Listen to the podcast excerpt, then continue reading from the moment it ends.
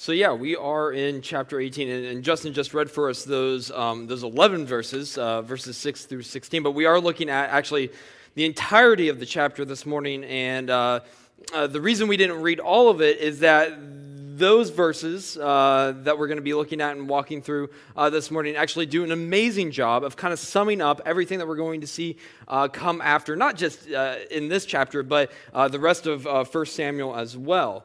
Um, what we've seen to this point is that God's Spirit, we find in chapter 16, has left Saul. That Saul has actually uh, been told that uh, this was going to happen, that, that God is moving on, that, that there's another anointed one. And, and in verse 16, it, it, actually takes place that God's Spirit leaves Saul and, and goes to David. And, and so, with that, we find that David starts having success at things that he sets out to do. Last week we looked at the story of David and Goliath, and that was a, an example of God's anointing being upon David to do, to do something that everyone else in Israel was looking at as this is an impossible task. There's no way that this feat can be accomplished. Uh, we, we see David um, finding favor with Saul, finding favor with all of Israel, and at the same time, Saul's favor seems to be waning. It's not that people have forgotten about Saul, it's just no longer is Saul the, the guy that everyone looks to and says, oh, wow, this guy is a king. Now, that's what a king looks like. That's what a king does. Saul all of a sudden sees his, uh, his standing with all of Israel being threatened. And so, in realizing that, uh, the, the, words that Justin just read, Saul says, What else do they have to give David than the kingdom itself? We start to see here what Saul truly values the most. You see, we've been talking about through 1 Samuel so, uh, so far that, that Saul seems to be a guy, at least when he starts out, you know, he's actually, it seems like he's humble.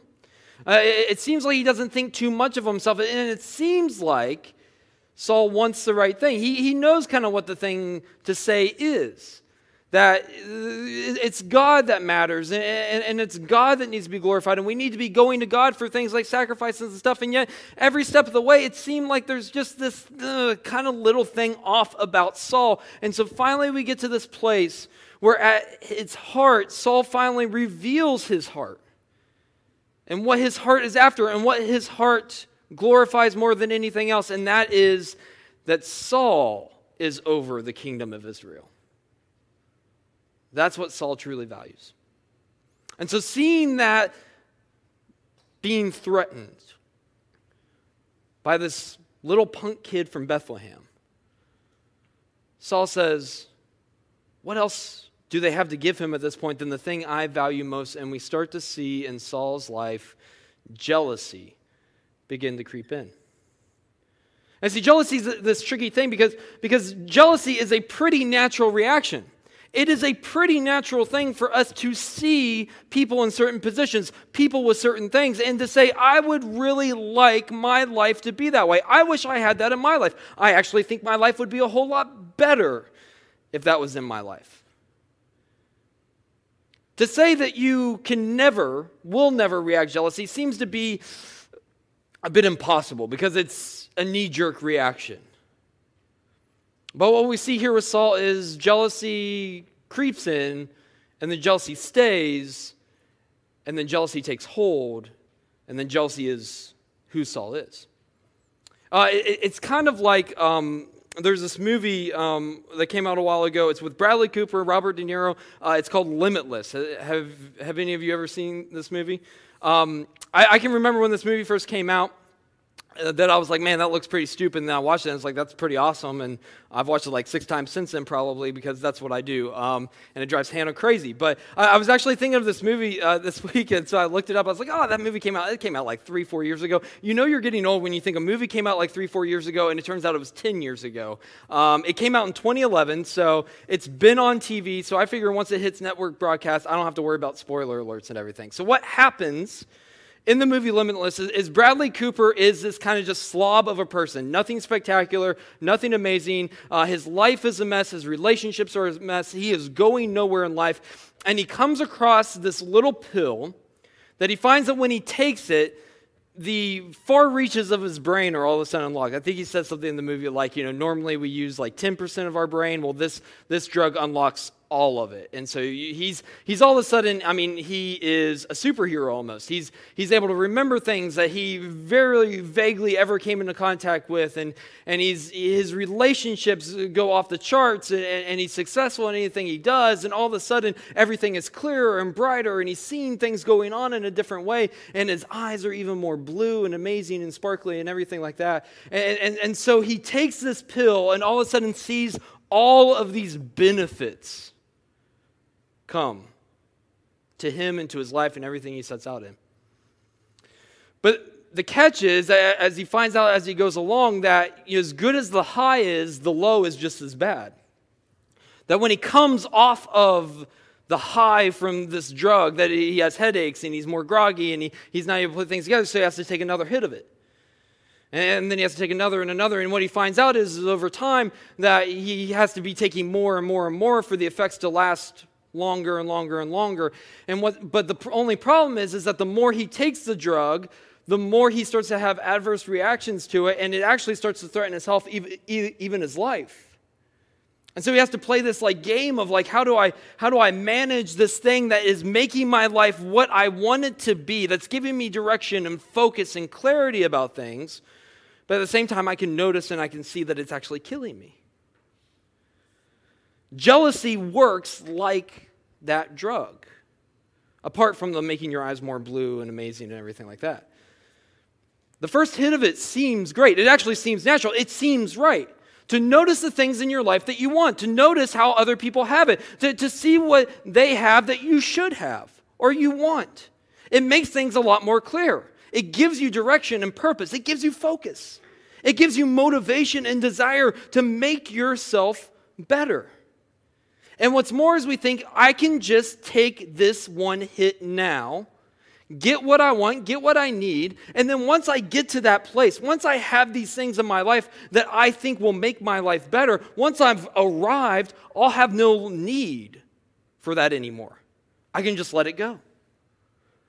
That yes, there's probably going to be a time in my life that I'm going to be a pretty miserable, jealous person to be around that people aren't going to like me, and I'm always going to be talking about how other people have it better than I do. But once I get to the place, the, the precipice, the pinnacle of my life, once I've achieved everything, then I can become a joyful, great person to be around. I'll be the life of the party then. The only problem is that this is a lie. Because if we build our life on jealousy, we can't just simply turn a switch and give it up once we think we've arrived. We'd like to think, what will I have to be jealous of when I have everything I want? Well, you'll have everything to be jealous of. When success is our measure in life, and however we define success, we actually become envious of everyone else that achieves it. It doesn't matter that you have it, the problem is they have it too. So that car you always wanted, you get it? Well, your neighbor gets it? Okay, you need to have a nicer one. That house you always wanted, you get it. Your neighbor gets it. Okay, I need another one, a vacation house. If these are the things that we build our life around and we look at other people and we say, I would like to have what they have, I need to have what they have, and we use that as our motivation, that becomes our identity.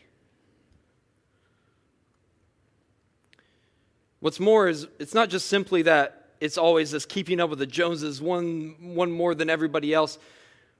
We become jealous by anyone that threatens to take what we have accumulated. We're jealous of losing anything that we consider ours. And I think that jealousy in our life poses a lot bigger risk to ourselves once we've achieved everything we want instead of before. The reason I think that is, is it's, it's painfully clear with Saul. Saul is at the pinnacle of political power in Israel. He is the king. He has an army after him. He seems to be pretty well loved by the people. I mean, it's not like they're like, you know, Saul's a bum and David's amazing. They're like, Saul's killed people. I mean, David's just killed a few more. But Saul sees that as a threat to, to everything that is what matters most to him. And so, what we see here in chapter 18, and we will see through the rest of 1 Samuel, is that Saul's life actually becomes like the second half of drug commercials. You know, drug commercials, right? Where they're telling you about a drug to take for this like one thing, and they get like halfway, th- and they're telling you like for like 30 seconds, you know, this is all the great stuff that it'll do. It'll solve this problem in your life. But then the next minute is them listing all the side effects that may come from taking that drug, right? Sure, it'll solve this problem, but it's going to cause all of these. You know, don't worry about those though. Those are okay. This is your this is your main issue. That's exactly what jealousy is like in our life. You want a bigger house? It'll do that for you. Don't worry about all this other stuff it does over here. We see that going on with Saul here, don't we? There in verse 9, it says that Saul had his eye on David. Saul is suspicious from David at the very get go, and he had good reason to be. Because back in chapter 15, Samuel comes to Saul and he tells Saul, Your days are numbered. Samuel tells Saul straight up, he says, it's, on, it's this day that the Lord has torn the kingdom from you and he's given it to one of your neighbors. Saul knows that his time as king is numbered. And so Saul's looking around and he's saying, Who could it be? Who could it be? And he sees David and he sees David rising through the ranks and he sees David becoming more popular and he sees David being successful in everything that he's doing. And he thinks, Man, this guy kind of looks like me back when I was, you know, good with God. So maybe it's him. And maybe I need to do something to keep that from happening, which when we read that and think about it, it doesn't make sense, right? It doesn't make sense that he would know, but because we like to think, it doesn't make sense that he would know what God wants to do. And the reason it doesn't make sense to us is we like to think that we would all, if we knew what God wanted, if God made it abundantly, painfully clear to us, right, that this is what he wanted to do. That, hey, as hard as it might be to hear, you know what, like God's moving in a new direction, there's going to be a new king, just know that that's coming down the pipe. That's hard to hear, but we would say, well, that's what God wants. And so I'll do it.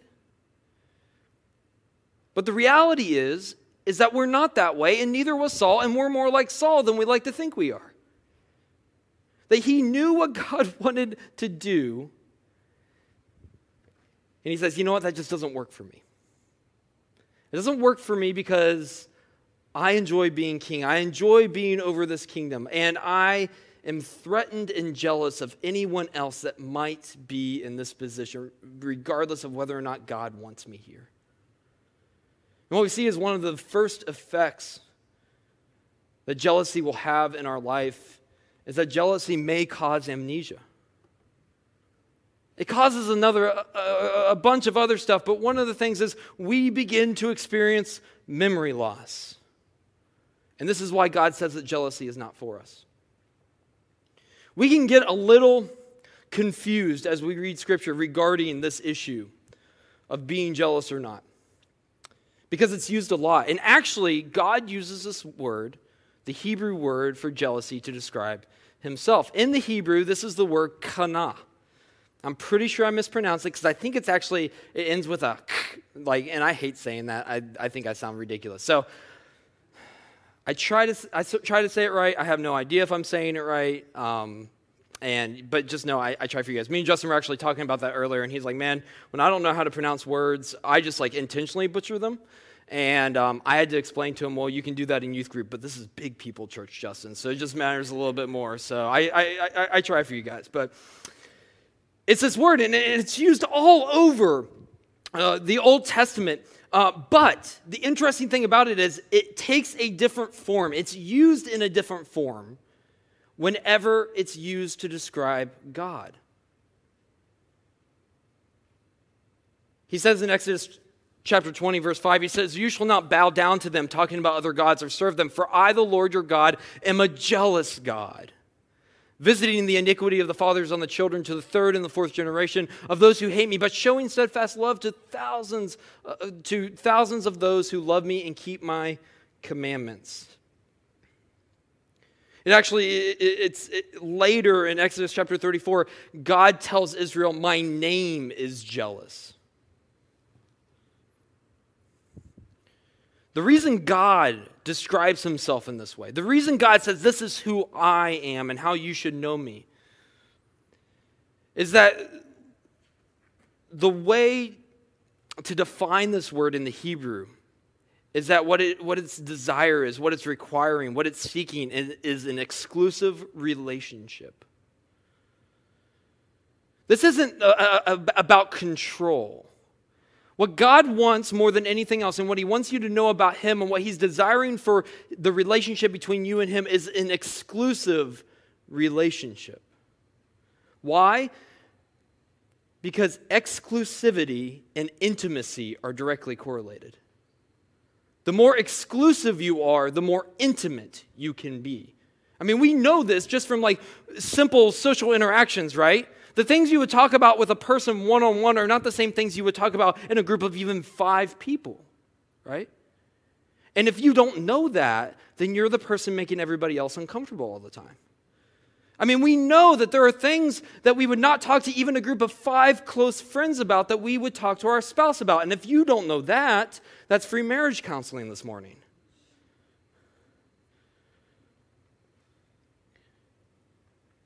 Exclusivity leads to intimacy. And what God wants nothing more is to be intimate with you, for you to know Him and Him to know you, for, for there to be nothing between you. And God knows that the only way for you to have the intimacy that He desires with Him is for there to be nothing else that you desire as much as Him. And so, for that very reason, God says, I'm jealous. What's more is, God knows He's the only one that can keep this in proper balance. Because this is not about control. He's not a puppet master up there just wanting to do, have us attached to strings and taking us places that we don't want to go. What God is desiring is for us to know Him deeply and intimately. But when you and I allow jealousy to not just creep in, but to take hold, as Saul is doing here, we don't know where to stop and we get into issues of control and manipulation. And so the point is that God can say, I'm jealous, but for you and me, jealousy can never be the identity that we take on in our life. It can never be the motivating factor because it will lead us to all these other side effects that are unintended. Paul Maxwell says this pretty well. He sums it up. He says, Jealousy is tyrannical, it is catastrophic, it is metaphysical, it feels controlling, and you cannot escape. It feels as if every particle of self control you have in your entire being is vaporized in one fell emotional swoop. It brings people to the end of themselves in a millisecond, and they're no longer the same people. We see this going on with Saul right in front of our eyes here. It's as if Saul has no idea. It, it's not as if he's forgotten what God said he was going to do. Saul remembers that. That's made him suspicious of David. It's, he's forgotten what God said the purpose of Saul being king was for in the first place. If you remember back to when Saul was being anointed as king, God said very explicitly to both him and Samuel, You're going to be different from other kings. You're not going to get to operate the way that other kings do. You're not getting put in this position for yourself. You're not going to get to look at all of this and say, This is my kingdom, this is my people, I can do with what I want. God says there are two reasons that you're being put in this position, Saul. The first is that you will restrain the people, he says.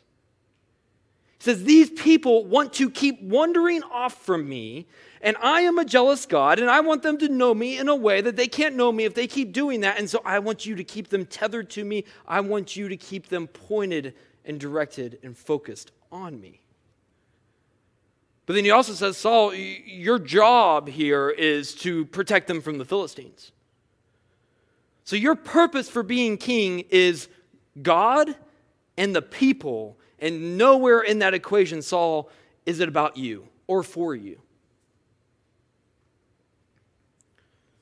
But you see, as Saul's taken that first hit of jealousy, and as it's felt good, it's felt right, and, and it's clarified his thinking, and it has him seeing things that he normally otherwise wouldn't see. He's kept re upping the dose and the dose, and all of a sudden, he has forgotten the purpose that God put him in that position. All the things that God said, this is what you're here for, throw them out the window. All the things that God said, Saul, this is not what it's about. Saul says, that's exactly what it's about. And the same thing happens to you and me.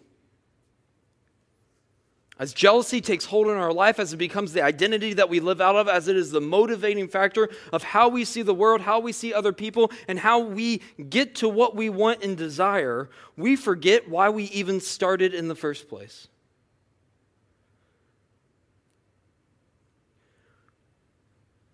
We forget the purpose of some of the greatest endeavors of our life.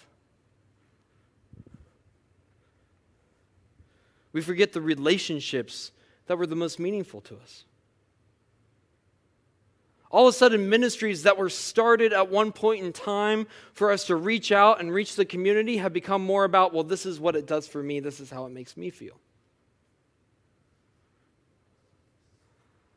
All of a sudden, sacrifices, jobs we have taken for the sake of providing for our family, because we value them so much, they overtake our lives and they actually take away from our time and our focus on our family. Because why? Because it fills me, it gives me purpose, and what's more, it gives me standing that I want to have. And when we forget the real reason, the real purpose, we get focused on controlling and maintaining what we have in our life. And we start to think that if we don't have it, we'll lose whatever it is that's most important to us our security, our value, our ability to even worship God gets thrown off because we don't have this. We forget why God gave it to us in the first place. We forget what we saw as a good thing to begin with because it was serving Him, growing closer to Him. All of the things that should motivate us, that should be the thing in our life, might as well have never been a thought we had because jealousy has run its course in our veins.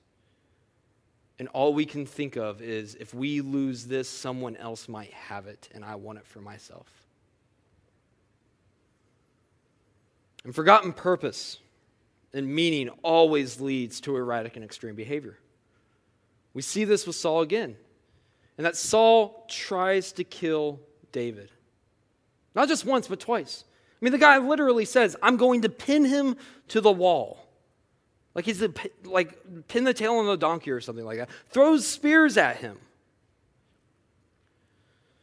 So we see then too that another side effect of jealousy just might be homicidal tendencies.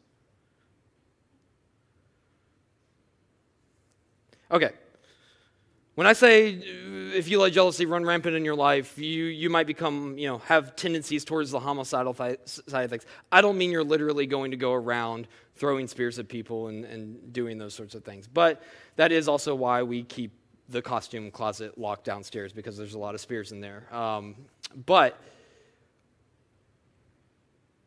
it is just as serious, though.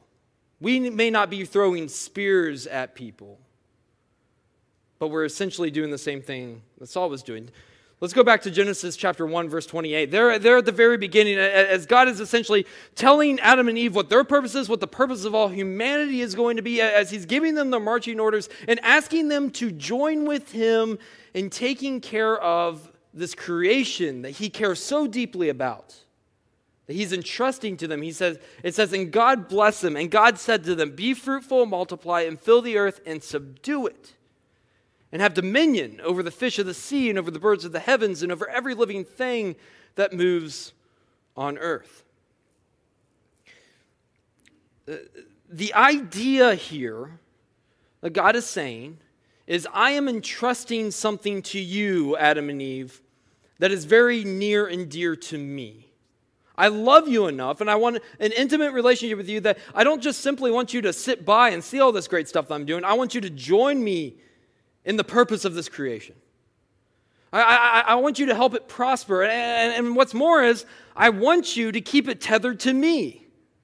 That you should be people that are connected to me. And, and so by subduing and having dominion, essentially being kings over creation, you'll be the main ones pointing all of creation to me. Why? Because I'm a jealous God and I want to have an intimate relationship with all of creation and every person in it. And so God is calling them to do this thing, to actually maintain and expand the good things that He has created for the sake of the people that will come after them. God is asking Adam and Eve and every person after Adam and Eve that will follow him to do the very hardest thing in the world to do, and that is to care about people that are going to be here when you're gone to care what their lives are like, and to care that they know God the same way that you're able to know God. And the reason I say this is the hardest thing in the world to do, because I'm getting old enough, I'm not that old, but I'm getting old enough to know that this is the hardest thing in the world to do. I can remember thinking when I was a teenager, why does it seem like older generations don't really care about whether or not we know Jesus? That they don't really seem to take it into their thought process of how they do church and what they talk about and, every, and everything like that.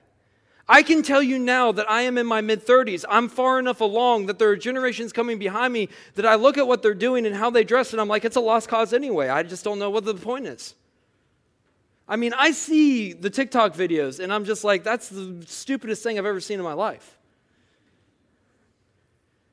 It is the hardest thing in the world to see to care about the generation coming up behind you. Why? Because you see all the mistakes they're making because they're dumber than you are because they haven't lived as much life as you have.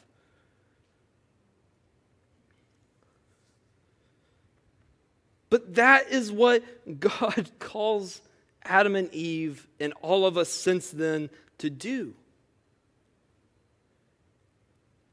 But the thing is, is that in Genesis chapter 1, sin hasn't come into the picture. It doesn't come in until Genesis chapter 3. And the thing we know about sin is that sin perverts the truth. Sin doesn't get rid of truth, it perverts it. The thing that makes sin so appealing and sounds so good is that it is 90% truth and 10% false. And all of that truth wrapped around one little lie makes it really hard to figure out what the lie is. And so we read and we hear, and it's, it's implanted in our DNA to subdue and have dominion over. But in the context, in the consequence of sin, it is now what we hear and what we think of accumulate rather than share.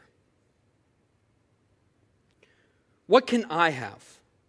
What works for me? What do I need? You see, jealousy leads to, at the very least, a disregard for those after us. God had told Saul, there is someone else coming after you. Because regardless of what Saul wanted, there was going to have to be someone else after him. And Saul did not know a, the exact timeline that all of these things would come about.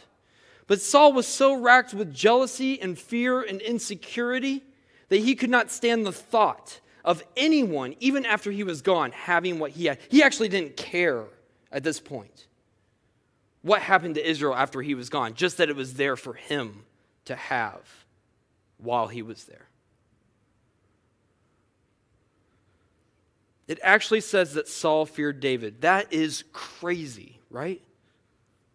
Here is Saul, the king of everything, and this little punk from Bethlehem.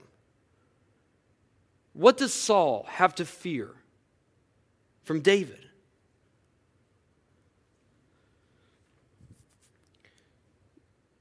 But jealousy will lead us, as it was leading Saul, to a place where the question we are asking is what do I need? Do I have what I need?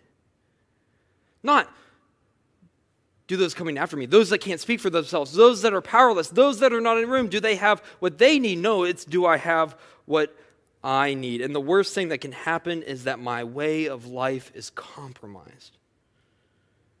So we see Saul working to try to maneuver and manipulate things.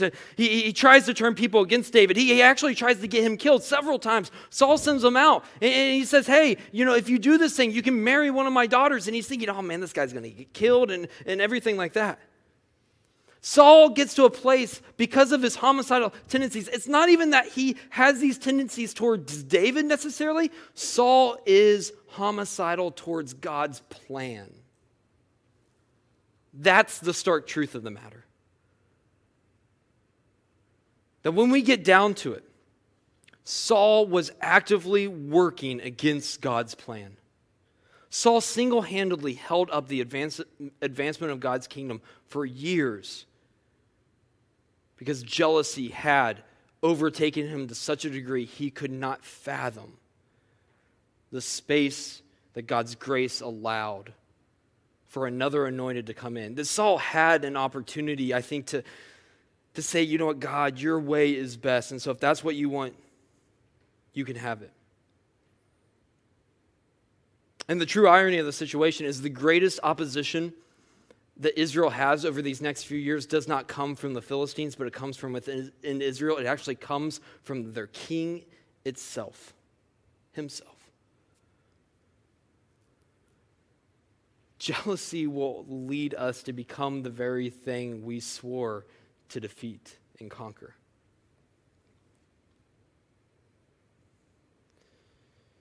And ultimately, jealousy always will cause, not just may cause, your greatest fears to be realized. We see this with Saul. Again, it's a tale as old as time, and that is not, the tale of old, as old as time is not Beauty and the Beast and true love. The tale as old as time is the very thing we fear the most and we seek to hang on to and we seek to keep from happening is the thing we lose and the thing that ends up happening even more drastically and dramatically in our life. Saul did not want to lose his standing in his place in Israel. He did not want to be left alone, powerless, and isolated.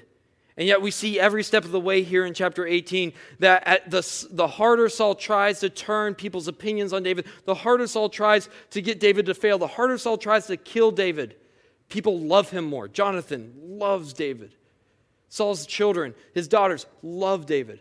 All of Israel loves David. Even we'll see later on in 1 Samuel, the Philistines come to, at the very least, respect, if not admire, David. That everything that Saul thought he could control, based out of his jealousy and not wanting to see anyone else in that position have what he had, is lost. it's like a rolling infomercial for like why you shouldn't let this become who you are and your identity why, why this is a thing that look it, it is a very natural thing as i said before for us to, to see things in other people's lives to see our life and say you know what i wish it could be this way i wish i had that in my life but there is a place and a time, just like Saul had there, where we can either allow that to continue its course and become the drug that we take over and over again, and we have to keep feeding at potential threat to our own life, or we can take a different course. And we say, you know what? I don't think I have to give in to jealousy in the way Saul did. And we could talk about how not to give in to jealousy, and that would be a really good discussion, but I think it's actually a lot more fun to talk about why we don't have to give in. To say why I don't have to give in to the insecurity and the fear that jealousy is born out of. See, that had been the pattern of Saul's life, hadn't it? I mean, from the very get go, I think Ed mentioned this last week or the week before, but you know, when Saul is anointed, having been told already he's going to be king, he's hiding in the luggage. He's wrecked with insecurity. And out of that comes fear and jealousy and all these things, and looking at other people and saying, they have this, or why can't I be like that? When everybody else was looking at Saul and be like, this is what a king looks like. The reason we don't have to live this way, the reason we don't have to be people all the time walking around saying, I wish I could be like that. I wish I could do this. I wish I had that. I wish it wasn't this way for me right now. It's because we can remember who the story's about. We've been talking about this all along. Every step of the way in 1 Samuel. I mean, our, our series is titled God is King. And, and, the idea is this is a book that when you, when you read it, as people talk about it, they say this is, a, this is a book based on Israel's transition from a tribal system to a monarchy. And so there's all this talk about what it looks like to make that transition and what it looks like to have a king and how that king fails and how they move on to a second king and how messy it all gets and everything like that. And yet, as we've gotten deeper into it, every step of the way, we've seen God bringing us back to the fact and saying time and time again, But I am king. It's me, it's about him. Ed talked about this explicitly last week when, when he stopped fantasizing about the fact that David might have been a redhead and how it'd make his life a whole lot better if David was a redhead and, and everything like that. He talked about the fact that the story of David and Goliath is not about David overcoming his own personal giants. It's about how the fact that God did that.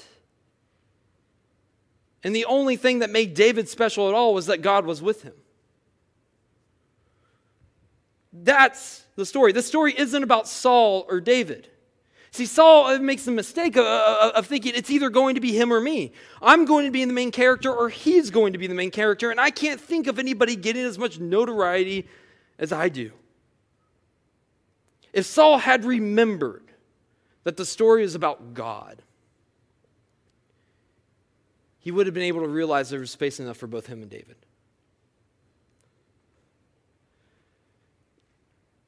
Your life is not about you, and it's not about the people around you. And so, because it's not about you or the people around you, it's not about what you have or what you don't have. It's not about what you're going through or what you're not going through. It's not about where they're at and what they've achieved versus what you've achieved. Questions like, why can't I be there? Why can't I have the corner office? Why can't I be like that and have their charisma? Why do I have to sacrifice the things I love the most and they don't? They are important questions, but they are not the most important question. It's kind of like if we ask those questions, it's kind of like going to a car dealership and saying, I want a red car. It's like, okay, I mean, that's important. We'll get to that, but I don't know if that's the most important thing. I think there's a few other questions we have to handle before we get there. And you're like, no, no, no, I just want a red car. Okay. I mean, still doesn't help me like figure out like what the right thing is for you. Do you need a minivan, SUV, convertible? This story, the story of our lives, is about the God who is king. He is the main character. And so the main question is not, what do I have? What does everybody else have? The main question is, what does he want and where is he going and what does he require? This is a story about the God who created everything. It's a story about the God who called a people that were enslaved to be his people, and he brought them out of slavery under the grips of the most powerful nation in the world at that time. It's about a God who brought them to a land and set them up as a people, not to be like other people, but to be devoted only to Him and to be a witness to everyone else. It's about a God who had a people that kept running away from Him and He kept bringing them back. And He said, if you keep doing that, there's going to be consequences. And He loved them enough to allow them to be punished and be taken off into exile. And it's about a God who didn't give up on them and forget about them and brought them back from that exile. And it's about a God who kept coming after them and coming after them and coming after them, no matter how dumb they were. And it's about a God who loved the world enough that he eventually gave everything. He gave his son so that everyone would know that love and have that life. That's what the story is about. And so we don't have to give in to jealousy because where we're at is not the most important thing. The kingdom of God and the glory of God does not rise or fall on how our house compares to our neighbors or the fact that they just got a new boat and our car can barely get down the street, or that we haven't gotten the raise and the promotion that we feel like we are deserving of, and we see other people getting promoted over us. The story is about the glory of this God that is so good that He has given everything to us. everything that we need, everything we could possibly desire.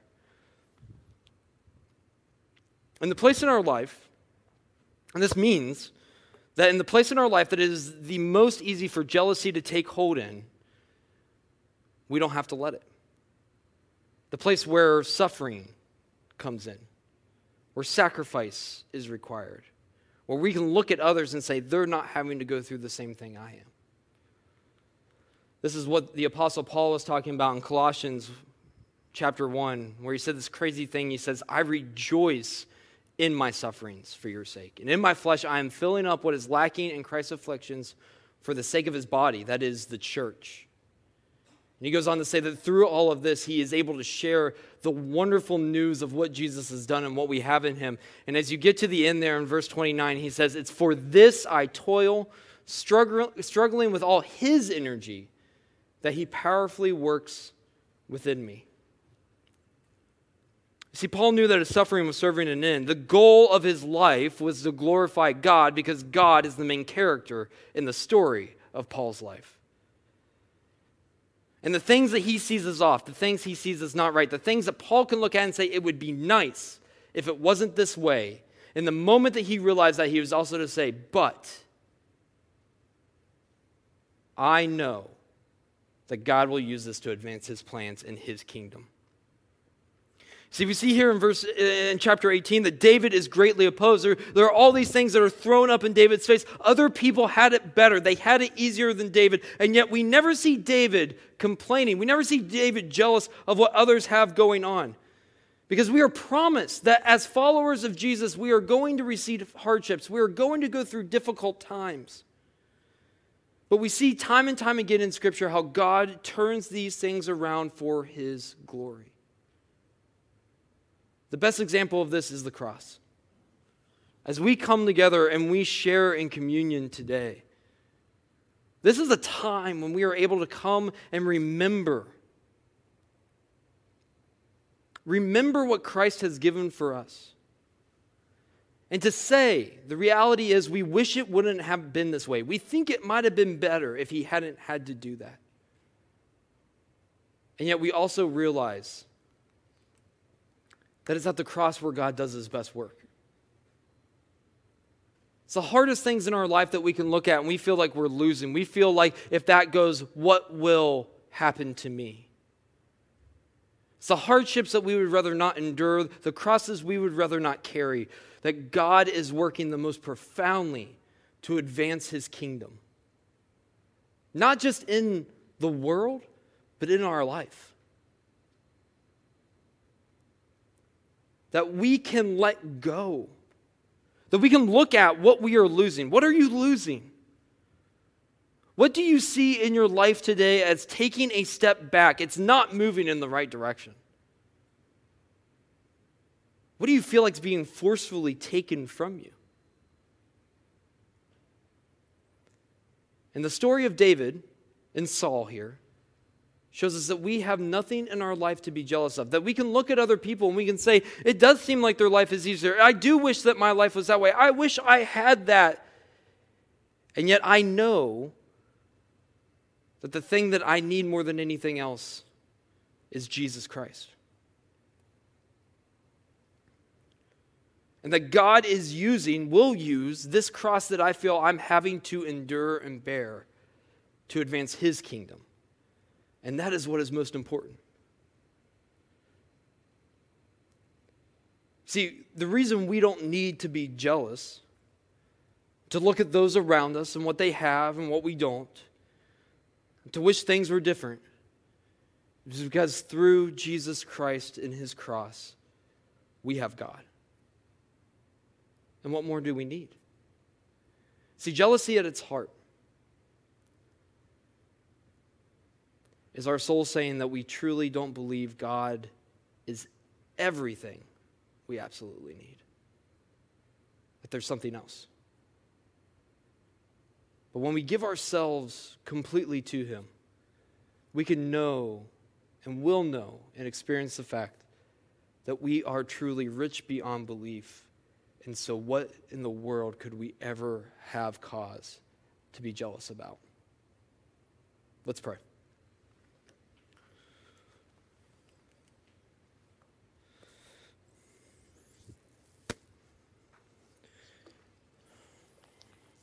Heavenly Father, Lord, in this time, we, we open ourselves up to you.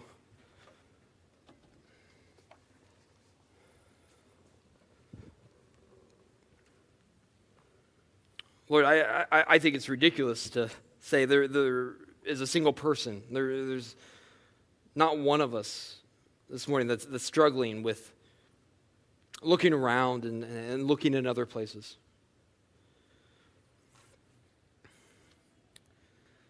To see what others have and we don't. To see what we're being asked to give up and they aren't. Lord, I think especially in, in a time of COVID and especially a weekend where risk levels have been raised and we look in other places and it's easy to see what others are able to do, Lord, there's a threat there of jealousy taking hold. I'm thinking that if we have something more than you, then our life would be complete. It would be better. We'd be able to live more for you, share you more point others to the God we know and we love. But the truth is, everything we need is in you. Father, would you help us to be honest with you, with ourselves? Would your Holy Spirit come and search us out? And Lord, would this be a time that as we come to this table, this table that you have prepared for us, that you invite us to, it would be a time of commitment for us. It would be a time of repentance, of, uh, of letting go of and turning away from those things that we've been holding to and saying, I need this in my life. And because, Lord, if we hang on to it for too long in that direction, we know that it's going to turn into something that we are going, it's going to be, if it's threatened in any way, we will lash out, we will act out, and we will forget what you have called us to, who you have made us to be. So, Father, would you come in this time and in your grace, show us the things we need to repent of and, and give back to you. Remind us of who you are and who we are and what you've called us to be. But, Father, in that repentance, would it be a time of commitment as well? Would you help those of us that maybe we have never committed to you in this way? Help us to take that step and say, I want to be yours. I want to know truly at the depth of my soul that everything I need is found in Jesus and to stop looking for fulfillment in these other places, to think that once I've made it, I'll be able to let go of this jealousy and this weight in my soul. Lord, would you help us to see the truth that is, it will be something that becomes such a part of us, we won't even know how to ever turn back. And for some of us, would you help us to recommit ourselves, that we've lost sight of that? That we've been looking to other things and thinking that that's the way to you when the way to you has just been you. Would you forgive us for the things we've put between us and you, that we've put at the very least on your level? And Lord, would we give ourselves over to the intimacy and exclusiveness that you so desire? To have with us. Thank you for everything that we have in Jesus Christ. It's in your name we pray. Amen.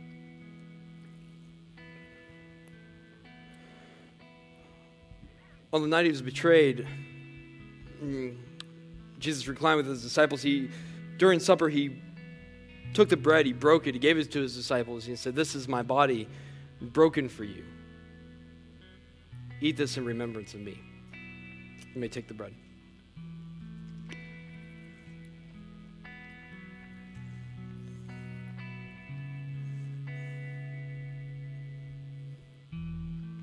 In the same way, after supper, he took the cup, uh, the cup that represented salvation. He said, This is my blood, blood of the new covenant. Drink this in remembrance of me. You may take the cup. Let's pray. Jesus, it, it seems maybe too simplistic. We, we know how complicated our lives are. And so it seems too simple to say we find everything in this bread and this juice. Would you show us the reality of what you have done? Thank you for the hope we have in your death and resurrection. And would we walk out of here knowing that everything we could possibly desire